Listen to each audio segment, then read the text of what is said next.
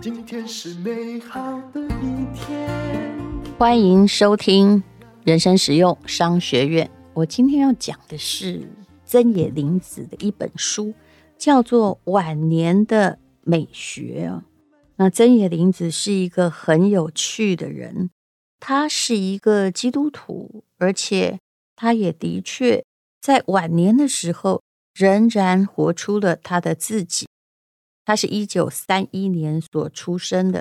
那这本书呢，里面写的就是他到了晚年的时候，他大喇喇的在做自己的过程。我们就来听听他怎么说吧。你应该略微听过这位作家，那么也许没有读过他的作品，但他在这个大家哈都在变老的人口老龄化的今天，也许你可以吸收一下他的淡然处之，看看老年。增野林子说：“我对政治完全不感兴趣，在经济方面只喜欢钱，对于通货膨胀对策，还有日本银行利率的报道都不懂。”不过啊，就算在不景气的时候，我也听到有人在赚钱，我就会说：“哎呀，对呀。”但这么说啊，并非基于我对经济原则的了解啊。我听说，曾经有某个时期，日本人大量购物，而那并非是储存金钱一样的囤积，而是货物都大量堆在每个人的房子和公寓房间里。的确，你现在。如果去东京的话，我有个乐趣，就是去看他们的 recycle 二手商店。那这些二手商店有的开的美轮美奂哦，有甚至在百货公司里面也有。也就是大家把那个不要的东西，有的甚至是名牌的衣服，回收起来，然后再度卖出。呃，卖的时候听说很便宜，不管是什么牌子，一件衣服你大概只能卖十块，顶多一百块日币。哎，你会觉得我有没有说错？一百块日币只有二十几块，我告诉你是真的。但是我有问我的日本朋友说：“那你为什么这么便宜还要拿去呢？”他说：“一啊，他们这里并没有那些收二手衣的慈善机构，不像我们有个大箱子可以丢进去，对不对？二啊，你如果你真的要把它当垃圾丢掉，又觉得可惜，而且啊，恐怕在日本叫做可燃物嘛，恐怕也会造成。”清洁队员的负担吧，所以如果他想要换衣服，干脆就把它拿去卖掉。然后呢，他也相对的买一些便宜的回来，比如说卖掉十块钱。然后我现在呢，如果要一件五百块日币的大衣，五百块也可以买到，那我就买一件旧的，其实人家整理的很漂亮，也看不出来。买名牌搞不好也只要五千块日币，那再穿一穿，再拿去换好了，等于就是。总比去租一个置物柜来放自己的衣服好吧？有关于人类这种执着，哎，我怎么突然说起了二手衣来的？目前完全背离真野林子的散文。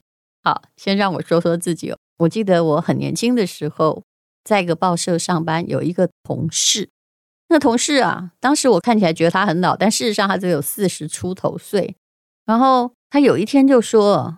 他房子不够住，要买一个大的房子，就在他家附近。那我就想，那他要干嘛呢？是要接亲人来住吗？他自己就说了，因为我不太爱问人家家里的事情，都是他要自己喃喃自语，我才会听嘛。他就说，因为我的衣服都不够放了。其实这句话让我很吃惊，因为我觉得他是办公室里面穿的最坏的那个人，也就是。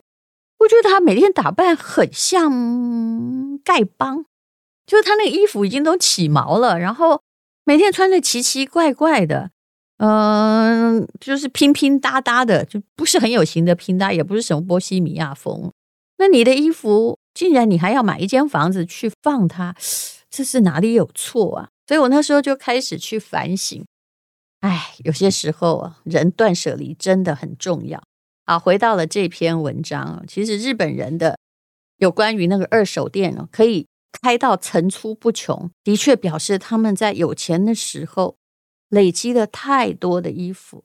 各位可能也不知道，日本到现在仍然是珠宝很大的输出国，怎么说呢？日本没有任何矿产呢，那些珠宝就是他们当时有钱的时候，哇，到处去旅行买下来的，也没用，就放在自己的保险箱里，等孩子继承了这些财物之后，他们也发现，哎呀，都老款了，所以就把它卖给回收店。让他们去把上面的宝石摘下来，所以有时候你会捡到便宜。但我在这里不是鼓励购物的意思。那真野林子说，我自己也是这个囤积者之一。比如说买衣服，即使心里想着，就算不买这件毛衣和衬衫也活得下去，可是呢，仍然不免看到时候觉得说，嗯，我好像刚好缺这件来搭配耶。于是呢。就买了，买了没穿，更舍不得丢掉了。我听说有很多人买了一辈子穿也穿不完的衣服。哎呀，我这时候我自己也要忏悔一下。对于年轻的上班族女性，总是拥有好几十件呢，几乎长得差不多。这我还是要检讨。嗯，尤其我黑色的最多，什么羊毛衫啊、衣服啊、裙子啊、长裤啊，哇，我的牛仔裤可能也有三四十件吧。就好像每天我都穿，可能一个月还轮不完。但是我总觉得有时候看到打折牛仔裤，就觉得嗯，这件好像很适合我。那么也有人呢，更离谱，买回家之后包装都不拆，然后就放在百货公司的纸袋里，好像只是为了满足自己的购物欲。尤其他可能住在很狭窄的房间，很像资源回收仓库，房间挤到。只有一条窄窄的通道可以通过，堆满房间的纸袋啊，就好像是堆到像大水淹过来的时候河堤旁那种防水的土堆一样哦。那为什么要买呢？基本上啊，都是觉得自己什么时候会穿吧，或者是应该便宜吧。还有人买了一模一样，你知道什么态度呢？就是以前呢。买的时候，可能因为某种需要买三千块，后来现在看到了这一件三百，竟然一折还买来自己平均的来 来摊平的。我想你是在买股票嘛？嗯，很多人呢在年轻的时候也会拼命的买东西，但是到了老年，到底应该要处理这些事情，到底怎么处理呢？真野林子在形容他老年的生活。他说：“我受腰痛之苦，我喜欢做菜。只要坐在电脑前超过三十分钟，就一定会起身到厨房去做点东西。”他说：“因为呢，嗯，职涯老师对我说，我这样子反而对治疗腰痛有效，我就不会做那么久。于是他就做那些简单的菜了。”他说：“人呢？”不只会苦于腰痛，也会苦于咳嗽、关节痛、视力弱、手脚浮肿。老的时候就是这个样子。他为什么会讲到这里呢？他讲的是他慢慢接近老年的心态。其实他讲的老年是六十岁之后，哇，大家也不用太抵抗。我感觉我转眼就到了。他说：“过了六十岁之后，我心想，如果还有寿命，在工作方面，我不如多写几部长篇小说，还有平常在构想的短篇文章。所以我开始动手清理平常搜集的一些琐碎的东西，才觉得积聚了这么多东西，实在是一种障碍。当自己已经到了老的时候，才察觉到他母亲的智慧。他说呢。”我妈妈是一个相当任性而为的人呢，就算是离婚之后，还操纵着她的独生女，就是真野林子她自己。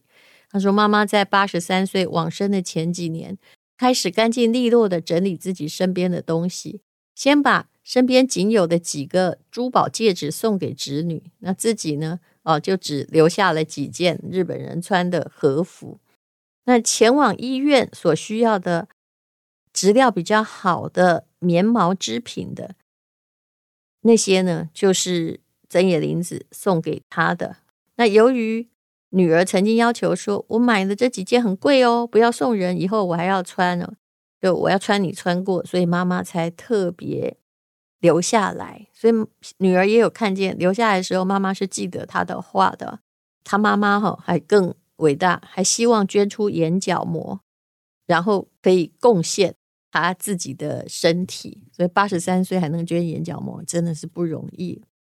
那他说，妈妈就住在我们夫妻房子庭院里面一个六块大榻榻米、有附设卫浴设备的套房。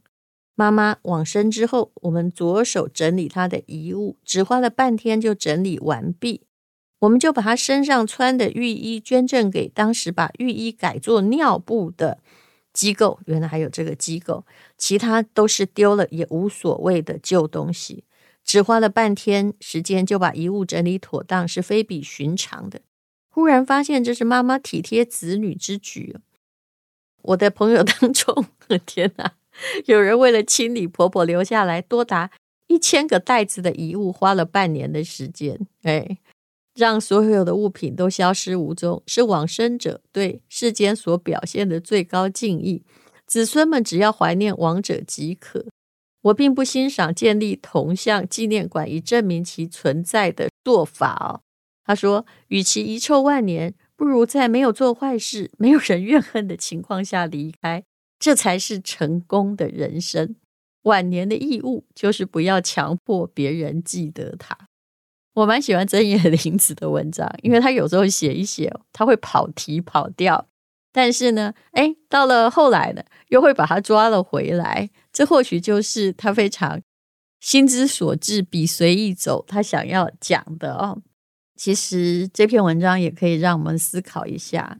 嗯，的确，他也说出了我的心态。有时候有些东西，我真的是因为我知道我会穿，但是其实我衣柜里有很类似的一大堆。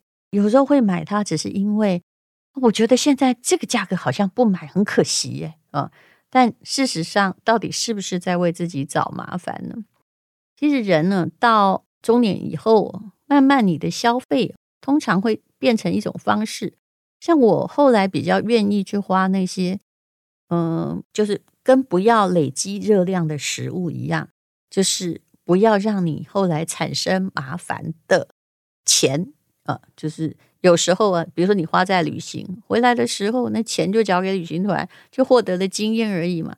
但如果你去买一个大的东西，那很可能就是后来会给自己找麻烦。在台湾丢垃圾比较方便。